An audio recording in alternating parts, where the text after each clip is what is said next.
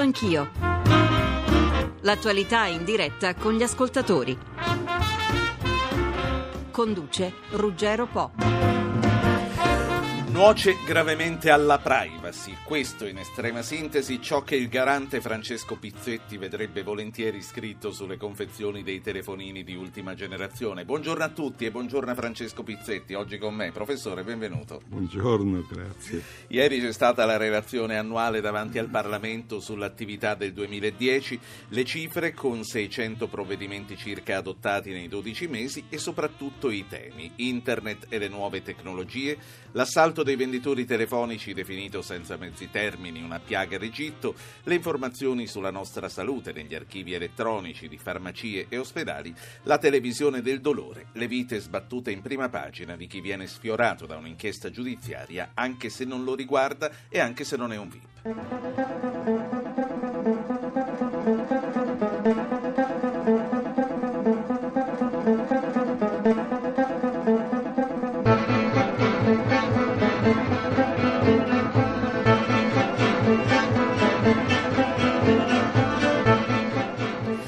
800 05 0001 per intervenire, il numero verde 335 699 2949 gli sms, radio anch'io chiocciolarai.it le mail, radio anch'io radio 1 Rai la pagina Facebook, quindi anche per quanto riguarda noi i mezzi ci sono tutti e sono tutti aperti. Professore, cominciamo dalla fine, cominciamo dalle telefonate private pubblicate sui giornali, un fenomeno che riguarda una parte minima di cittadini ma che è in grado di distruggere chi ci finisce in mezzo. Lei come lettore li segue, li legge?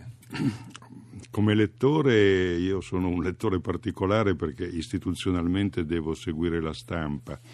Devo dire che eh, molte volte capita di leggerli con una riga sì e una riga no perché sono eh, intercettazioni con contenuti molto prevedibili in molti casi, specie quando poi il fenomeno è ripetuto per più giorni, riguarda dialoghi che vengono riprodotti costantemente e continuamente.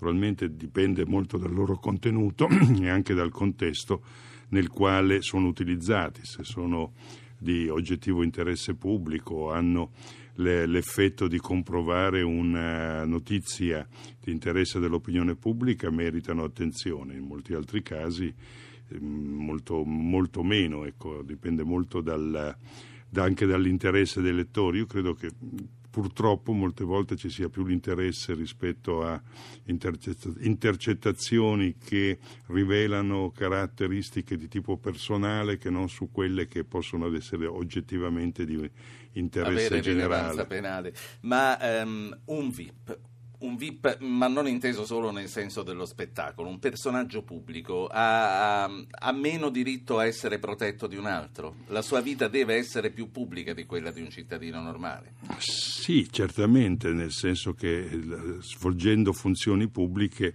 ha un dovere di renderne conto agli elettori e in generale alla società con una eh, rilevanza maggiore di chi svolga attività assolutamente di tipo privato.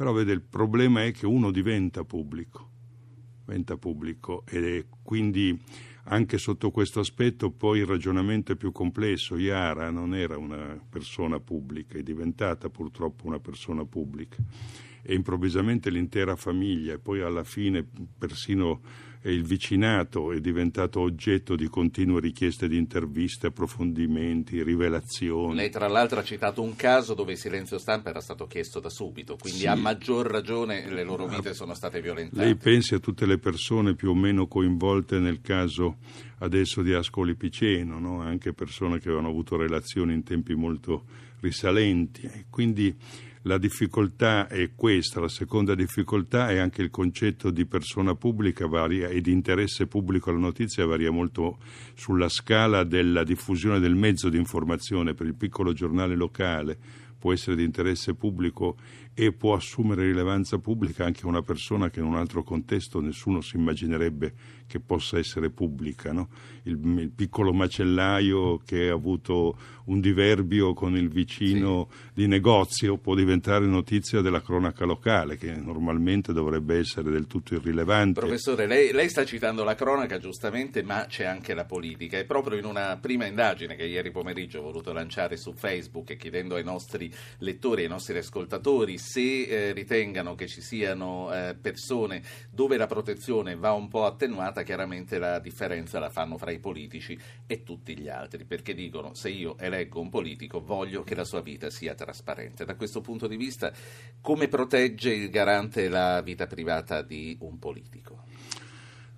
Tanto va detto una cosa eh, fondamentale, che solo in Italia l'autorità di protezione dati ha una competenza anche rispetto alla stampa e ai media, solo in Italia.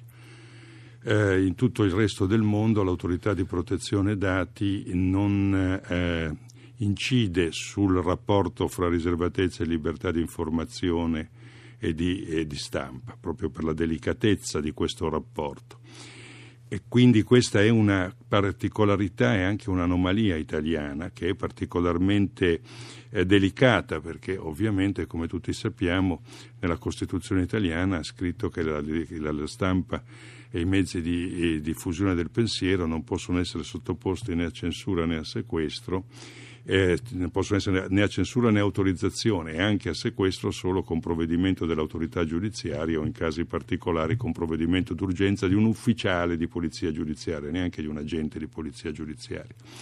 Quindi il ruolo di un'autorità amministrativa che non ha carattere giurisdizionale in un settore così delicato è necessariamente un ruolo eh, particolarmente delicato la nostra competenza è essenzialmente prima di tutto quella legata a far rispettare il codice deontologico dei giornalisti che i giornalisti stessi si sono dati e che hanno sottoposto all'autorità garante per l'approvazione.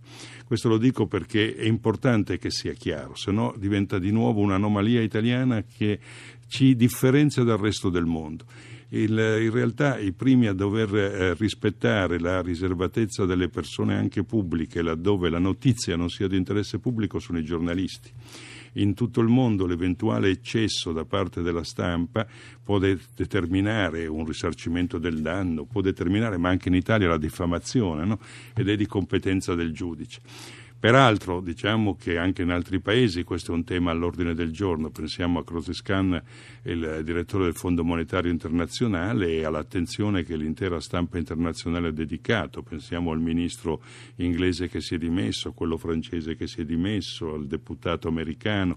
Il, ehm, il tema della libertà di informazione e del rapporto con la politica è coessenziale con la democrazia. Sì e tuttavia eh, assistiamo in molti paesi a una utilizzazione dell'indagine giornalistica forse ancora più penetrante e aggressiva di quanto non avvenga in Italia ma forse eh, più limitata alla individuazione, verifica, esplorazione e, mezz- e messa a conoscenza dell'opinione pubblica del fatto.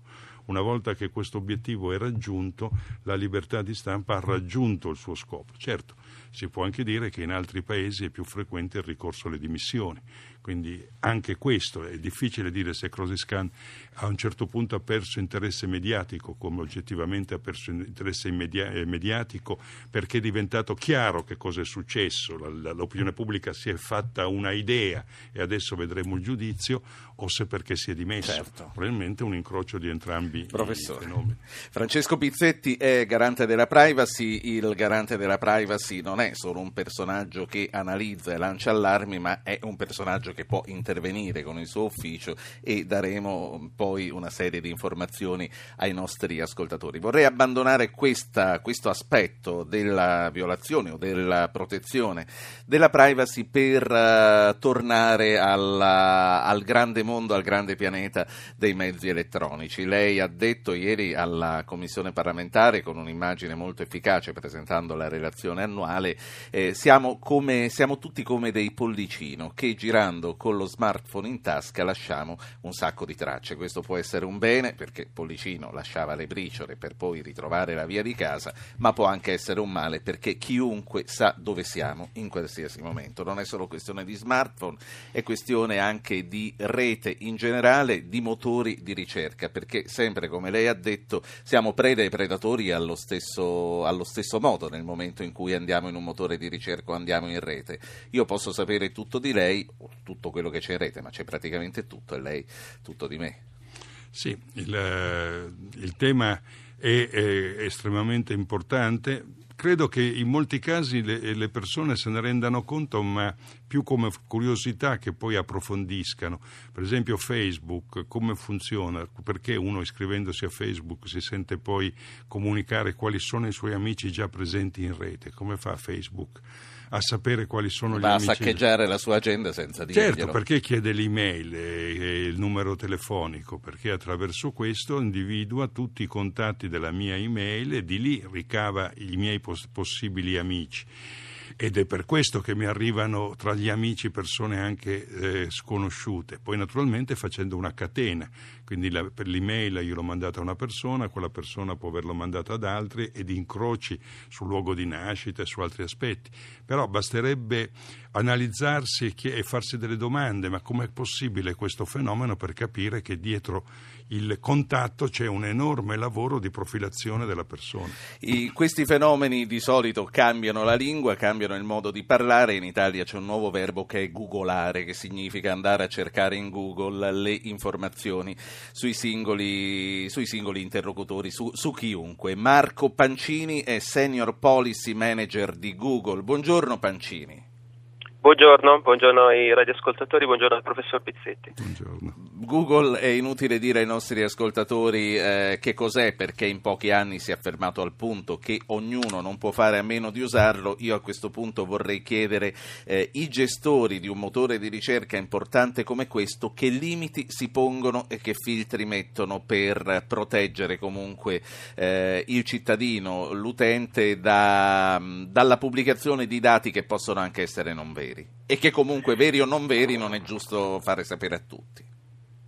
Allora, il nostro approccio al problema della privacy è molto chiaro, vogliamo mettere gli utenti nel pieno controllo delle loro informazioni personali e offrirgli piena trasparenza in relazione alle informazioni che noi raccogliamo. Uh, due esempi, uh, abbiamo lanciato da poco un servizio che si chiama uh, Google Dashboard che permette agli utenti di vedere in tempo reale tutti i servizi che hanno sottoscritto con Google, avere pieno controllo su questi servizi, quindi decidere di cancellare i propri dati, decidere di aggiornare i propri dati. La, la, stessa cosa si può applicare ad esempio un tema molto importante che è stato trattato anche dal garante al tema dei, degli smartphone, dei, dei telefoni cellulari di nuova generazione. Anche in questo caso attraverso il centro privacy, attraverso tutte le nostre informazioni eh, che possono essere ricavate cliccando sul, click, sul link privacy nella, nell'home page di Google, è possibile eh, sapere esattamente eh, quali dati raccoglie Google, come entrare in possesso di questi dati, come avere pieno controllo su, di, su, questi dati. Va aggiunto anche che per tutto quello che riguarda le informazioni sulla geolocalizzazione, più in generale le informazioni che noi raccogliamo, non viene eh, fatto nessun tipo di raccolta di questi dati senza il pieno consenso degli utenti. Sì. Eh, voglio mm, sottoporre a entrambi, sia a Pancini che a Pizzetti, eh, una mail che ci arriva da Varese, dal signor Luigi, che dice che senso ha parlare di privacy quando tra internet, Facebook ed altro ognuno mette in rete quello che vuole? Che senso ha al contrario non poter fare la foto di classe per rispetto della privacy? Credo che certe esagerazioni siano solo caratteristiche della cultura del nostro paese. La privacy dovrebbe intervenire molto meno e solo per questioni sensibili di salute, fede rete, eccetera. Intanto vorrei cominciare dal garante, perché questo non riguarda solo internet, ma riguarda tutte le nostre abitudini di vita. Il, il, il, lettore, l'ascoltatore ha in, in, parte ragione naturalmente, c'è stato e c'è eh, un, in molti casi un eccesso di attenzione agli aspetti della cosiddetta privacy, termine che io odio, perché è assolutamente generico e fuorviante, parlo sempre di protezione dati e delle informazioni che ci riguardano. Quindi per esempio sulle foto di classe c'è stato sicuramente nel passato un accanimento eccessivo eh, nel sottolineare tutti i profili, chiedere il consenso e così via, anche se ha un suo, ha un suo senso perché tutto sommato questa foto poi può essere riprodotta anche in futuro nelle maniere più diverse. Invece per quanto riguarda la nostra attività, beh, credo che la nostra attività sia estremamente importante. È quella che sto facendo adesso, è quella di informare, aiutare a capire, esplorare le tecnologie e anche vedere quali regole dobbiamo darci Eh, io faccio sempre questo esempio, quando eh, al massimo poteva capitare che un cavallo si imbizzarrisse in un paese, non c'erano i divieti di sosta, non c'erano i limiti di velocità, eh, man mano che, si sono eh, sviluppate le tecnologie abbiamo dovuto cominciare a mettere i divieti di sosta, i divieti, i limiti di velocità, poi il guardrail, poi le, le autostrade a tre corsie, poi abbiamo dovuto chiedere di mettere le cinture di sicurezza, poi gli airbag, eccetera, eccetera. Tutto questo è, frutto, è il frutto di un enorme approfondimento sui rischi di tecnologie che non vogliamo rinunciare a utilizzare ovviamente, ma non per questo possiamo lasciare senza regole, senza riflessione. Pancini da questo punto di vista io non posso che essere d'accordo con il professor Pizzetti. Aggiungo anche che, in, che negli, ultimi, negli, ultimi, anni abbiamo stabilito con il garante per la protezione dei dati personali italiano un rapporto di collaborazione molto utile che ci ha aiutato anche a, ad affrontare il lancio di alcuni prodotti nel modo migliore, cercando di informare gli utenti, cercando di sì. mettere sempre gli utenti in condizione di avere pieno controllo sui propri dati personali. Ecco. Lei prima ha detto ognuno di noi è in grado di controllare quello che vuole vuole, è in grado di controllare e di eliminare, mi sembra avere capito bene, anche documenti sgraditi che lo riguardano. E così io se metto il mio nome in Google mi vedo uscire eh, decine e decine di pagine, non tutte mi piacciono. Cosa, cosa posso fare a questo punto? Anche da questo punto di vista abbiamo stabilito con il garante privacy una, una uh, un processo per affrontare questi casi molto efficace, nel senso che va ricordato sempre che eh, Google, il motore di ricerca, è uno strumento che serve a cercare e trovare informazioni. Le informazioni che vengono uh, pubblicate su internet non sarebbero facilmente eh, ricercabili senza motori di ricerca, però i motori di ricerca non pubblicano le informazioni, sono i content provider, sono uh, chi gestisce i siti internet che pubblica queste informazioni. Quello che noi abbiamo fatto con il garante privacy è rendere più semplice uh, entra- per gli utenti entrare in comunicazione con chi pubblica le informazioni online e quindi chiedere che vengano uh, fatte rettifiche e che vengano allora, corrette. Mi dica, mi dica, come si fa, poi la saluto e passo al professore. Come si Perfetto. fa Pancini? Basta contattare il garante privacy, il garante privacy uh, ha un proprio modulo di, uh, che può essere utilizzato per entrare in contatto con il titolare eh, del sito e chiedere la rettifica delle proprie informazioni. Logicamente in tutto questo processo il garante privacy uh, è, è garante informa Google nel momento in cui le informazioni vengono rimosse o vengono corrette, Google aggiorna il proprio motore di ricerca e quindi la prossima volta che un utente cercherà quel documento non uscirà le, più. Esatto, o troverà l'informazione corretta. Grazie. Grazie a Marco Pancini, se, Senior Policy Manager di Google. Professore. Il nostro interlocutore ha detto cose vere in un modo che può indurre in errore. Eh, cominciamo dal punto numero uno. È tutto vero che ci sono le informative Google sui quali servizi io sono, eh, ho scelto di attivare. Non è vero che ci sono le informative di rischio cioè che Google stesso si carica della necessità di ragionare sulle potenziali conseguenze dell'uso di queste tecnologie. Cosa intendo per informativa di rischio? Noi chiediamo alle case farmaceutiche di scrivere non solo la composizione del farmaco e quali malattie cura, ma anche quali allergie ne impediscono l'uso. Noi chiediamo a chi mette un impianto elettrico di avvisare il padrone di casa che se c'è un bambino sotto i due anni è bene che non metta le dita nella presa elettrica.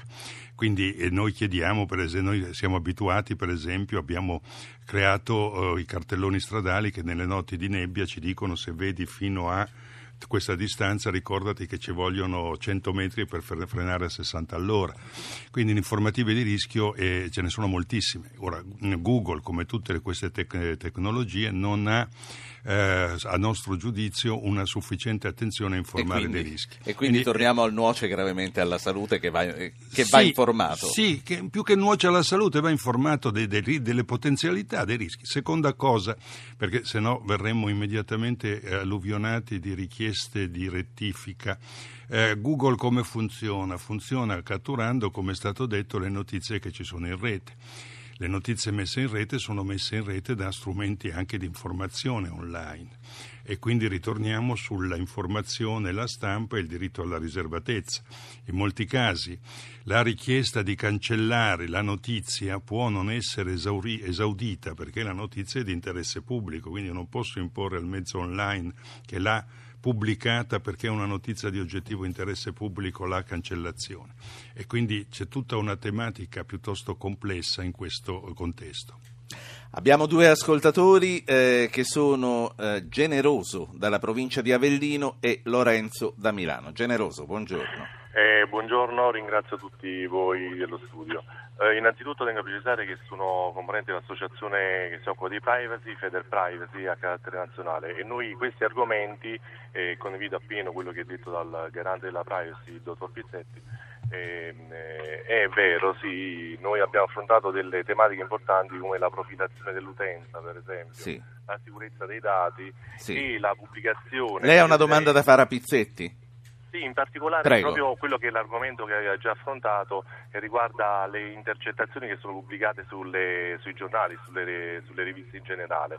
Ehm, secondo noi questo risulta essere eccessivo anche nel modo di informare il cittadino. Voglio sapere cosa pensava questo, da questo punto di vista e se era giusto negare questa pubblicazione. Sì, grazie. Beh, in parte ha già risposto, probabilmente proprio mentre l'ascoltatore stava contattando la redazione. Professore, ma sentiamo prima, anche prima di rispondere Lorenzo da Milano. Signor Lorenzo. Sì, buongiorno. buongiorno. Io volevo eh, parlare con il professor Pizzetti e dire di un'esperienza personale che mi sta a cuore e che mi dà anche molto fastidio, e cioè eh, ho saputo per combinazione, perché fermato per un controllo a, a casello dell'autostrada dell'autostrada, che nel 1996 o 1994, scusate mi allontano dall'altro telefono, ehm, ehm, qualcuno mi ha iscritto in un registro, eh, che non so che registro sia, per eh, una indagine che non conosco eh, e del quale, della quale non sono mai stato Quindi informato. lei da un controllo stradale ha saputo di essere indagato, di essere stato indagato? Si sono negato nel 94-96, adesso non me lo ricordo. Io non so perché, di che cosa si tratti, non so eh, eh, perché sono stato iscritto lì, ma soprattutto non ho la possibilità di cancellarmi perché ho chiesto anche alle autorità di polizia, ho chiesto alla questura, eccetera.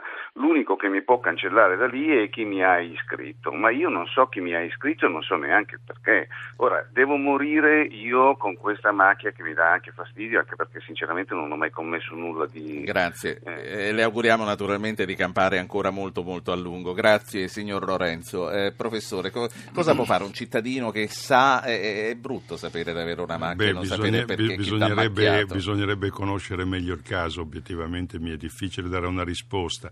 Certamente il casellario giudiziario è casellario giudiziario, certamente il CED, la, la, la banca di, di, eh, di polizia, che è la più grande banca dati italiana, contiene moltissime informazioni certamente, e questo è forse poco noto, qualunque rilievo, qualunque verifica che le forze di polizia fanno nei nostri confronti, anche con esito assolutamente positivo, resta registrato per molti anni nella banca dati, nei rapporti di polizia questa è una cosa che può colpire. Noi naturalmente abbiamo fatto una forte attività di, di, di verifica con eh, questa banca dati, ma ci muoviamo in un terreno terribilmente scivoloso perché obiettivamente noi non siamo competenti a sapere se una certa notizia è di interesse per le forze di sicurezza mantenerla sì. o ma è giusto tornando a questo ascoltatore, è Possiamo... giusto che un poliziotto che ti ferma per la strada ti dica guardi, lei ha una macchiettina che non sappiamo da dove no, viene, poi, questo, poi credo... nessuno ti dice di che cosa ma si non tratta. credo che sia successo a una macchiettina.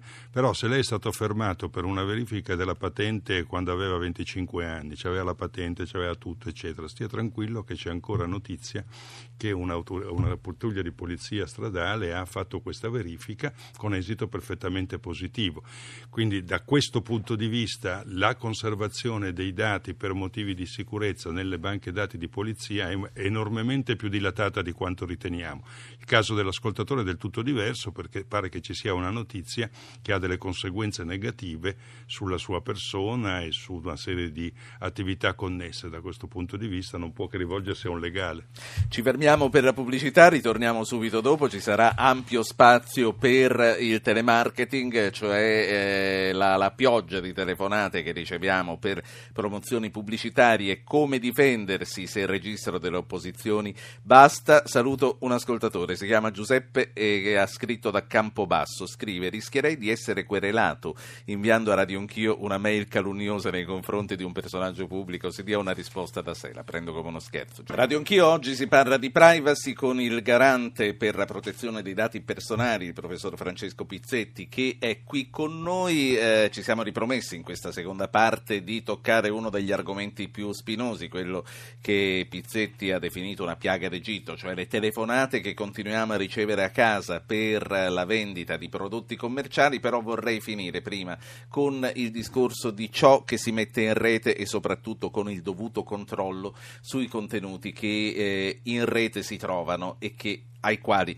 ognuno può attingere. Abbiamo parlato di Google per quanto riguarda l'universo ehm, non, non, riordinato di tutto quello che si trova. Se invece vogliamo parlare di contenuti eh, giornalistici, allora parliamo con Stefano De Nicolo che è socio fondatore di ureporter.it. Buongiorno De Nicolo. Buongiorno, buongiorno a tutti. Ureporter.it è una testata giornalistica che eh, sta in rete e che ha questa particolarità. Ognuno di noi può caricare un video, naturalmente un video con contenuti giornalistici, quindi non la partitella di pallone, non eh, il proprio viaggio di nozze e questi contenuti, queste immagini dai contenuti eh, giornalistici si trovano in rete e eh, possono essere utilizzate anche dalle testate. Insomma, ci ricorda molto il la, la, grande novità dell'Iran, eh, dei, dei, movimenti verdi, delle primavere arabe, come si dice. De Nicolo, quale controllo fate sui documenti e sui video che vengono messi in rete?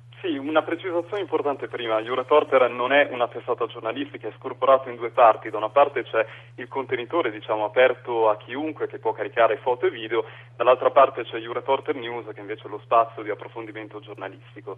Non c'è un vero e proprio filtro, il, il sito è aperto al contributo di tutti. È chiaro che ovviamente il tema della privacy è davvero sentito ed importante, per questo ci siamo dati di fatto un ufficio legale che lavora a tempo pieno, è l'ufficio di Luca Bauccio e ogni richiesta richiesta che può arrivare sul tema viene presa in considerazione, valutata, quindi mh, poniamo molta attenzione di fatto a tutte quelle che possono essere le richieste o comunque le sì. eh, domande in merito.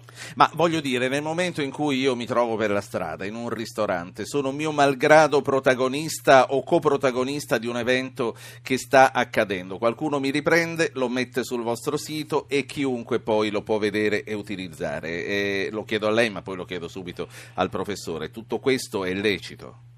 Eh, questo è lecito, diciamo che è veramente importante avere la possibilità di avere contributi che diano immediatamente l'idea di quello che sta accadendo, quindi testimonianze importanti poi per la cronaca, per i telegiornali, insomma per l'informazione. È chiaro che bisogna contemperare le diverse necessità. Mh, Diciamo tra l'altro che comunque vediamo c'è un uso consapevole da parte di chi usa questi strumenti, almeno nel nostro caso, forse perché non li usano diciamo, i minorenni, il reporter è utilizzato di fatto eh, dagli universitari, dalla fascia degli universitari in su.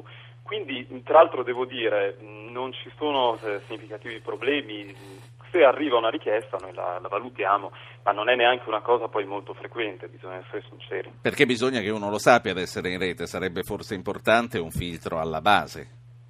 Ma, eh, bisogna che lo sappia, ormai la rete fa veramente visite notevoli, è difficile che quando, almeno per la parte che usa internet, certo. quando c'è un video, a, alla fine comunque se non nell'immediato, comunque nel giro di qualche mese è probabile che se ne accorga. Grazie De Nicolo, grazie. Professore. Beh, che dire, no, non è lecito, cominciamo a dire che non è lecito, diventa lecito perché dice ma io sto esercitando la libertà di informazione e quindi come fai tu a dire che questo non è di interesse pubblico e non è la mia manifestazione del pensiero? Vuoi limitare la mia capacità di dire a tutti cosa penso? E allora messi di fronte a questo il discorso cambia completamente. Certamente è lecito nella misura in cui è di interesse pubblico, ma se uno mi dice qualunque cosa io veda e guardi e rappresenta la mia sensibilità su ciò che è bene che tutti vedano e guardino, eh, passiamo su un altro piano. No? È il discorso che ho fatto ieri. Si è sempre più diffusa l'idea che io posso fare autoesposizione di me, dei miei amici, di tutto quello che vedo, perché tutto questo è libertà del pensiero, è manifestazione del pensiero Naturalmente il, il tema è, è, delicatissimo perché sappiamo tutti che la rete è anche uno spazio di libertà, di democrazia, che in molti regimi serve eh, per eh, dire, ribellarsi a poteri oppressivi, quindi non si può tagliare con l'accetta, dire bianco o nero. Ma questo implica un grande dibattito pubblico, quello che io continuo a dire è necessario in questa società. Occorre che ragioniamo tutti quando è libertà di manifestazione del pensiero, quando è negazione della responsabilità individuale solo perché lo sto facendo in rete. Ovviamente questo è il tema sul quale bisogna misurarsi. Quello che sta succedendo è un fenomeno molto particolare che riguarda soprattutto i giovani, in una sfiducia generalizzata rispetto alle classi dirigenti, i giovani comprensibilmente per certi aspetti vogliono sempre di più poter controllare da soli, discutere fra di loro, eh, scambiarsi informazioni che consentano un controllo e un giudizio maggiore su quello che succede nella società in cui vivono. E questo è il grande elemento. Stiamo attenti, la primavera araba è a livello politico l'espressione di un fenomeno che sta riguardando tutte le società occidentali. Questo fenomeno sta, come dire, eh, spazzando via confini e sì. differenze prima molto chiare. De Nicolo, quindi anche voi eh, come giornalisti per quanto riguarda la parte testata avvertite questa esigenza comunque di un controllo e di evitare derive pericolose? Sì, questo assolutamente sì. Secondo me poi c'è anche un tema importante che riguarda i database su internet, quindi le banche dati. I siti più piccoli di fatto avrebbero bisogno di un aiuto in termini tecnologici, diciamo ad esempio le banche o comunque le realtà più grosse hanno eh, gli strumenti per poter resistere diciamo, agli hacker, a tutti gli altri, a, a, chiunque voglia prendere le informazioni. Questo è un tema davvero sentito anche Grazie. nel mondo della rete. Grazie. Ritorniamo ai nostri ascoltatori. Paolo che chiama da Parma e Bruna che chiama da Bolzano. Buongiorno Paolo. Buongiorno. Da quando ci sono queste leggi a tutela della privacy sono sorti anche dei problemi. A me ad esempio non piace assolutamente che praticamente per ogni attività chiedano autorizzazioni al trattamento di dati personali. Secondo me dovrebbe essere automatico che si possano trattare i dati eh, per il fine per cui occorre, faccio un esempio, vado al supermercato, mi danno una tessera per partecipare a un concorso. È, è chiaro che per, ave, per, avvisarmi se ho vinto devono avere il mio indirizzo o il, o il telefono. Ma non... non... lo fanno mica per quello, sa comunque, lo fanno per poi riempirla di pubblicità e eh, ci chiedono i dati. Tra l'altro io la, la, la, saluto e la ringrazio di averci proposto questa cosa, ma voglio aggiungere un carico a questo. Di solito se i dati non li concedi, cosa che sei libero di fare, poi non vai, non vai al passo successivo, quindi non ottieni quello che vorresti ottenere, non partecipi all'estrazione o non, o non ti puoi iscrivere a un determinato sito. Grazie Paolo. Bruna da Bolzano e poi sentiamo il professore. Buongiorno, io ho due cose da chiedere. Dunque, una è diciamo, la pubblicità che viene fatta vuoi sul fisso che sul cellulare. È successo qualche mese fa, ma all'1.30 di notte sul cellulare ci hanno svegliati, si prende uno spavento perché si pensa eh sempre a qualcosa di molto brutto. E anche sul fisso capita fino alle 10, le 11 di sera che diciamo rompono. Ecco. L'altra cosa è che noi abitando a Bolzano siamo vicini all'Austria e abbiamo tre confini che passiamo abbastanza spesso pochissimi chilometri, diciamo massimo una decina, che abbiamo passato il confine, veniamo chiamati sul cellulare per varie informazioni su come usarlo e cosa fare. Anche questa è una mancanza di privacy. Uno non è neanche libero di uscire di casa sua che già ti chiamano. Grazie, grazie signora Bruna. Eh, sono sms di solito, però sono anche chiamate vere. Quindi siamo, eh, ci siamo spostati sul discorso del, del telemarketing e delle promozioni. Le aggiungo ancora due messaggi che arrivano su Facebook Facebook, prenda appunti così rispondiamo a tutti insieme. Eh, Moreno scrive buongiorno, sono iscritto al registro delle opposizioni da due mesi ma continuo a ricevere telefonate di telemarketing. Mi è stato detto di scrivere tutto e inviarlo al garante per la protezione, ma potrebbe servire oppure continuerò a ricevere promozioni. E poi c'è Rux Finale che dice per chi come me usa un nome fake quanto è tutelato dalla privacy, quindi si prende un nome finto e poi vuole essere tutelato, ma forse è possibile, professore. Vabbè, abbiamo di nuovo problemi diversi. La signora che riceve telefonate ha la mia più profonda solidarietà, vive in un paese incivile. incivile, dove si fa un uso delle chiamate telefoniche a fini di telemarketing assolutamente incivile. Però glielo fanno anche quando passa No, di là. eh? Poi, poi vediamo un momento. Sì. Non finirò mai di dirlo. È come eh, il caso dei rifiuti di Napoli, è come i motorini parcheggiati in certe città d'Italia che impediscono alla gente di scendere dal marciapiede. Fa parte di una situazione in- intollerabile del Paese, aggravata dal fatto che naturalmente sono forme di pubblicità poco costose, c'è anche un'utilizzazione dei giovani che vengono eh, impiegati in modo precario in questa attività e che di- diventano essi stessi vittime nel momento stesso in cui ci disturbano. È una cosa che in queste dimensioni accade solo in Italia, è un'altra specificità italiana. È una cosa che non riusciamo a convincere ai nostri interlocutori di eh, rinunciare o ricondurre a, a, a dimensioni accettabili. Purtroppo è così.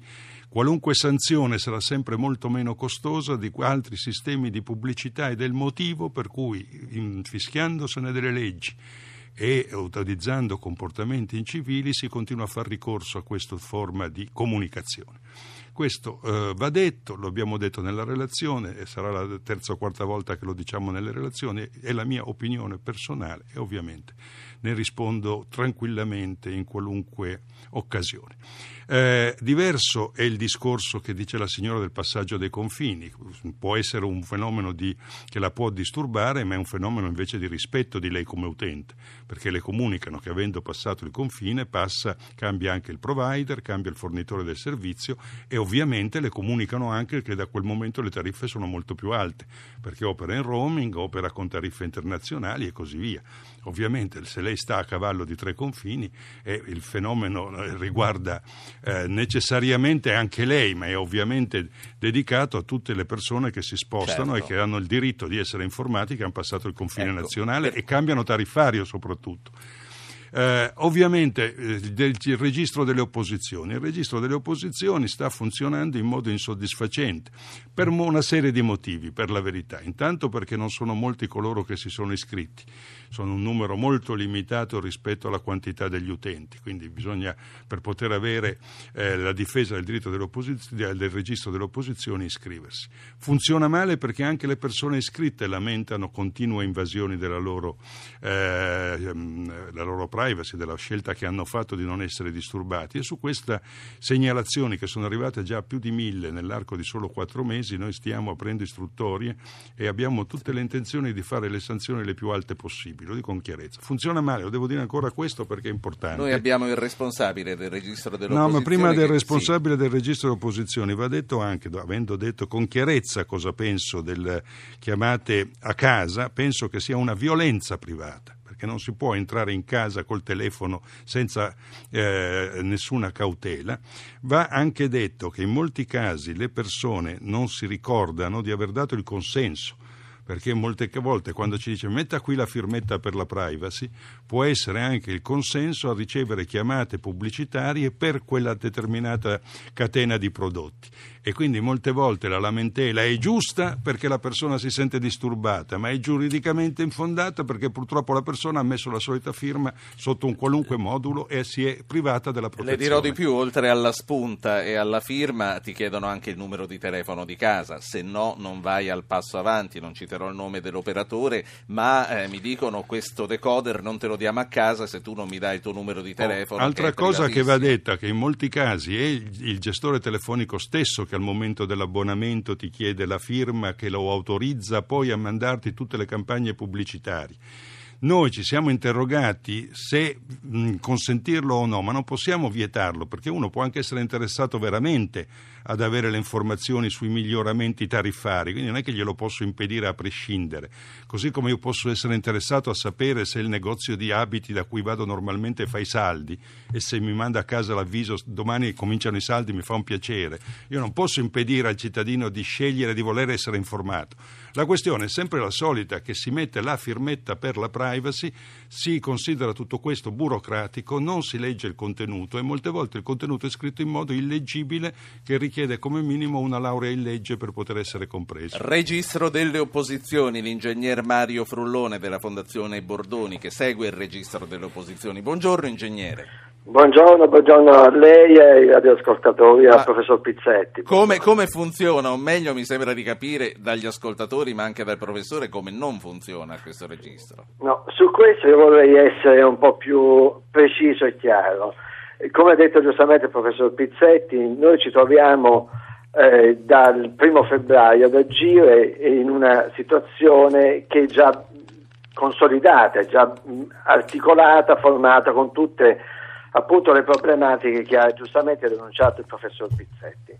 Dal primo febbraio ci sono però 618.292 persone che si sono iscritte al registro, molte di più di quante si siano iscritte eh, in, in, nello stesso tempo in altri registri in altri paesi, anche perché in Italia quindi, sì, significa anche... che il problema c'è ed è sentito, eh, che questo Perfetto, è un scoperto. Ecco, sì. ecco, però si va a, così a innestare in una situazione che è già una situazione complessa, questa è la cosa che giustamente è stata detta. Allora, a questo punto, sono quattro mesi che sta funzionando, il nostro compito è quello di ripulire le liste eh, degli operatori che telefonano a casa dai numeri che nel frattempo si sono iscritti al registro e da questo punto di vista noi non abbiamo mai sbagliato un colpo, quindi dal punto di vista tecnico... Ma perché dati... ci dicono gli ascoltatori che continuano a riceverle? Ecco, allora perché in effetti ci sono due casi, ci sono operatori che eh, ignorano completamente l'esistenza del registro,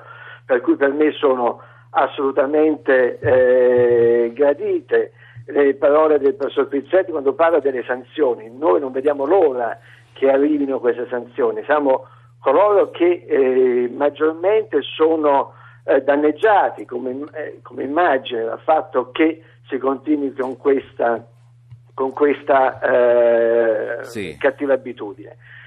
Però devo dire che nel frattempo abbiamo eh, ripulito 230 milioni di numeri e se lei fa il conto che ogni, ogni numero... 230 mila immagino perché No, sono... no, no, no, guardi, vi dico il numero... Allora, perché 230... ogni iscritto vi dà più numeri? No, no. No, ah. adesso l'esperto... No. Sì. Voglio dire che gli operatori ci hanno richiesto tutte le liste, tutte le, le telefonate che hanno fatto, sono relative a 230 milioni di numeri, cioè tutti gli operatori in questi quattro mesi hanno chiamato 230 milioni di persone. Ho capito, professore. Allora, e quindi sì. no, mi faccio finire solamente questa cosa, il fatto che ci siano mille, eh, mille eh, reclami solamente, io direi che aggiungerei appunto la verbo solamente, e poi eh, il fatto che siano aumentati i reclami, io lo ricondurrei, e sono gli ultimi dieci secondi che le chiedo, a una notizia che ho letto eh, giusto una settimana fa sul telefono rosa e sull'aumento delle denunce per stalking. Sì, mi chiedo, no che è un'altra questione assolutamente più seria e più grave, però mi chiedo, è nel frattempo aumentato il reato o, come io credo, è aumentata la consapevolezza Grazie. dei propri diritti? Grazie, Io credo gra- che il registro delle opposizioni serva ad aumentare la consapevolezza dei propri diritti. Grazie ingegnere, professor Pizzetti. Allora, intanto spieghiamo cos'è la ripulitura perché sennò la gente non può capire. Ripulitura significa che quando uno vuole fare una campagna pubblicitaria via telefono, prima di iniziare, dopo, con questa nuova legge il registro delle opposizioni, prima di iniziare deve indicare i numeri che intende chiamare deve comunicarli al registro delle opposizioni, il registro delle opposizioni tec- li ripulisce, cioè verifica se fra i numeri che si vogliono chiamare ci siano numeri iscritti al registro. Quindi quando dice abbiamo ripulito 280 milioni di numeri rispetto alla quantità di, di, di uso del telemarketing e del numero di campagne pubblicitarie significa un numero non, non altissimo perché capito, ogni volta se voglio chiamare 2000 persone devo mandare questi 2000 numeri al registro delle opposizioni che li verifica certo. rispetto alle richieste agli inserimenti. È chiaro, Questo sì. è chiaro. È comunque significativo. Però uno in questo paese non si è fatta nessuna pubblicità all'esistenza del registro delle opposizioni. Al massimo si sono fatti alcuni spot della Presidenza anche, del Consiglio. Anche tanti servizi giornalistici. Poco, sì, ma il, servizio giornalistico è una cosa diversa. Il servizio giornalistico ha bisogno anche di mantenere le, le, le ragioni del, del giornalismo, dell'audience e così via. Altro discorso è il dovere di informare noi abbiamo detto che i gestori telefonici hanno il dovere di informare, avevamo chiesto nella prima bolletta telefonica, abbiamo concordato entro sei mesi, ma se poi nella bolletta telefonica me lo scrivono piccolo piccolo piccolo, risiamo al punto precedente, ma anche mentre abbiamo investimenti pubblicitari enormi, eh, con eh, testimonial di grande grido per le campagne pubblicitarie telefoniche, non riusciamo a ottenere l'informazione corretta ai cittadini anche sul registro delle opposizioni. Quindi se i gestori telefonici o chi opera in, in, materia di telemarketing è convinto di questo, dovrebbe sentire anche l'esigenza di dare una notizia adeguata ai cittadini. La terza cosa, mille segnalazioni sono poche. E beh, noi però veniamo da un 2010 in cui erano solo 370 le segnalazioni per disturbi telefonici, quindi in quattro mesi sono aumentati del mille per mille, perché là erano 300 su 12 mesi. Quindi il fenomeno del disturbo, della intolleranza cresce e il bello è che cresce malgrado la scarsissima conoscenza dell'esistenza del registro Beh, delle opposizioni. Comunque, se sono cresciute vuol dire anche, professore, che la gente lo sa e no, quindi vuol dire, noi abbiamo fatto vuol il dire, nostro mestiere. Ma, no, ma quello che voglio dire è che le, le, inform- le segnalazioni riguardano quasi sempre persone che si sono iscritte al registro e quindi a maggior ragione eh, sono sensibili perché conoscono l'esistenza del registro, si iscrivono al registro e vengono leggo, disturbate ugualmente. Le leggo una mail perché ormai abbiamo quattro minuti e sono pochissimi. Eh, Eleonora manda una mail. Perché al telemarketing è permesso chiamare con numero anonimo, così da scoraggiare quelli che vengono disturbati a fare la denuncia? Non potrebbe essere obbligatorio il numero del chiamante in chiaro? Come faccio a denunciare un numero anonimo e un'operatrice che mi dice che chiamarsi Alessandra e poi magari si chiama Alessia? Sì, realtà. ma in questo settore capita di tutto e di più, possono essere numeri anonimi anonimi, possono essere numeri che, richiamando i quali poi non, non, non, si rientra in contatto con nessuno, ci si può sentir dire se deve protestare chiami questo numero e chiamando il numero non, non risponde persona.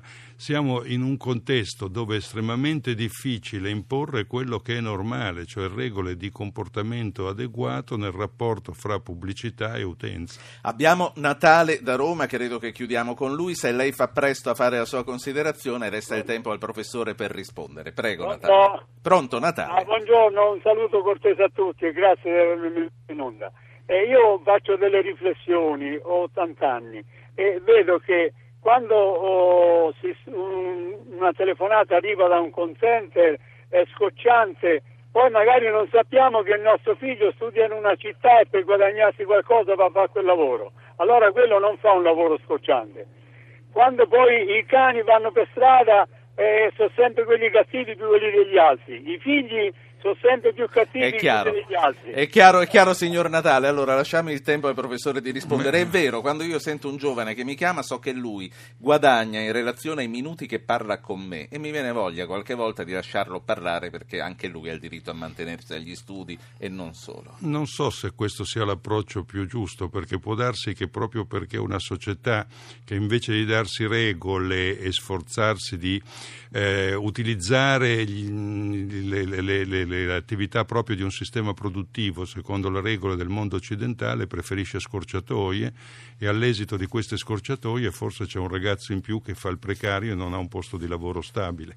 Bisognerebbe capire un po' meglio il fenomeno ed è comunque grave che per giustificare un fenomeno così diffuso di invasione della sfera privata delle persone si faccia ricorso al, al fatto che chi chiama è un precario. Posso dire due volte sfruttare il precario primo perché è precario e poi perché lo utilizzo come uno strumento a giustificazione di un comportamento che viola la, la, la, la, tranquillità domestica delle persone. Non mi sembra che sia la strada migliore per far crescere il Paese. Due minuti, si può fare una classifica delle informazioni personali che vanno più tutelate di altre? Sto riferendomi alla salute, alle abitudini sessuali e a tutto il resto. Beh, questa è, una, è scritto in tutte le leggi europee, nella legge italiana e anche a livello internazionale riconosciuto innanzitutto i dati relativi alla salute sono iperprotetti e poi quelli relativi alle opinioni politiche, quelli relativi alle fedi religiose, alle appartenenze etniche e alle abitudini sessuali. Sono tutti quegli elementi che possono incentivare alla discriminazione sociale che quindi meritano una particolare protezione perché lo scopo è di affermare la dignità di ogni persona, di ogni essere umano, tutto ciò che ci spinge a discriminare gli uni verso gli altri è di per sé un dato che deve essere protetto perché troppo spesso se ne fa uso improprio e anche di grave violenza nei confronti delle persone. Noi abbiamo terminato, vogliamo ricordare che l'ufficio del garante è a disposizione di tutti gli italiani, come si fa a rivolgersi? C'è un numero di telefono, Beh, c'è, una mail, c'è... Noi abbiamo c'è, c'è il sito garanteprivacy.it, c'è la possibilità, abbiamo l'URP, l'ufficio reclami, abbiamo migliaia e migliaia di chiamate nell'anno, centinaia al giorno, è un ufficio anche molto efficiente e poi si può scrivere a Piazza Montecitorio 121, garante per la protezione dei dati personali o se si vuole garante privacy la posta ci arriva lo stesso, ci sono molti modi e noi obiettivamente da questo punto di vista diamo una risposta a tutti. Grazie a tutti e grazie a Francesco Pizzetti, Presidente dell'Autorità Garante per la protezione dei dati personali. Torniamo martedì. Avete ascoltato Radio Anch'io, ha condotto Ruggero Po, regia di Roberta Di Casimirro, assistenti al programma Alessandro Bonicatti, Valentina Galli, Francesca Mechelli, coordinamento tecnico di Massimo Vasciaveo, Gottardo Montano. Potete iscrivervi alla mailing list e ricevere le anticipazioni sulla trasmissione del giorno dopo scrivendo a Radio Anch'io, chiocciolarai.it. Commenti e programmi anche sulla pagina Facebook Radio Anch'io, Radio 1 Rai, l'unica autorizzata. Archivio puntate podcast su www.radioanchio.rai rai.it